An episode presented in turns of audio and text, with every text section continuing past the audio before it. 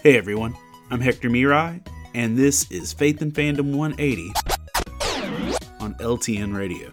So, this past weekend was my local con's first real in person show in a very long time. And the guy who runs the show did an awesome job putting it all together. I went, I had a great experience, I got to do a lot of nerdy ministry.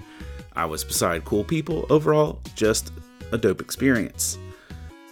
The thing that was noticeably different, though, was the stark lack of volunteers.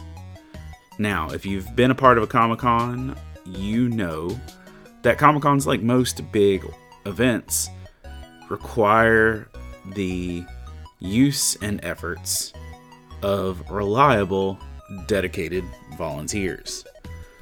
And I realized that there was a kind of a gap in that need Saturday morning when I came in to set up my booth. And, you know, there's, let's say, 400 vendors or artists trying to put up tables and chairs and booths and stuff.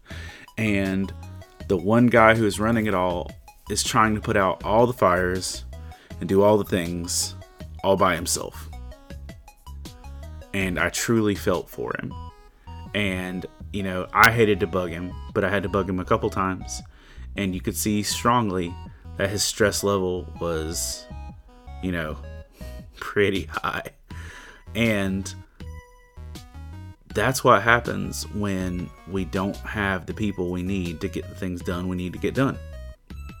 And Jesus talked about this with the disciples in Matthew 9, verses 37 and 38. He says, Then he said to his disciples, The harvest is plentiful, but the workers are few. Ask the Lord of the harvest, therefore, to send out workers into his harvest field. Now, as Christians, a lot of times we see things going wrong in churches, in ministries, in outreaches and evangelism and things like that. And we criticize, but we won't help ourselves. So let me ask you this when is the last time you legitimately prayed for God to send people to do his work? Remember to catch Faith and Fandom 180 every Wednesday morning on the Back Row Morning Show only on LTN Radio. And if you'd like to learn more about Faith and Fandom, head over to faithandfandom.org where you can learn about our Comic Con ministry, podcasts, memes, apparel, and book series. You can even read new chapters before they make it to the next book. I'm Hector Miray, and thank you for spending the last 180 seconds with me.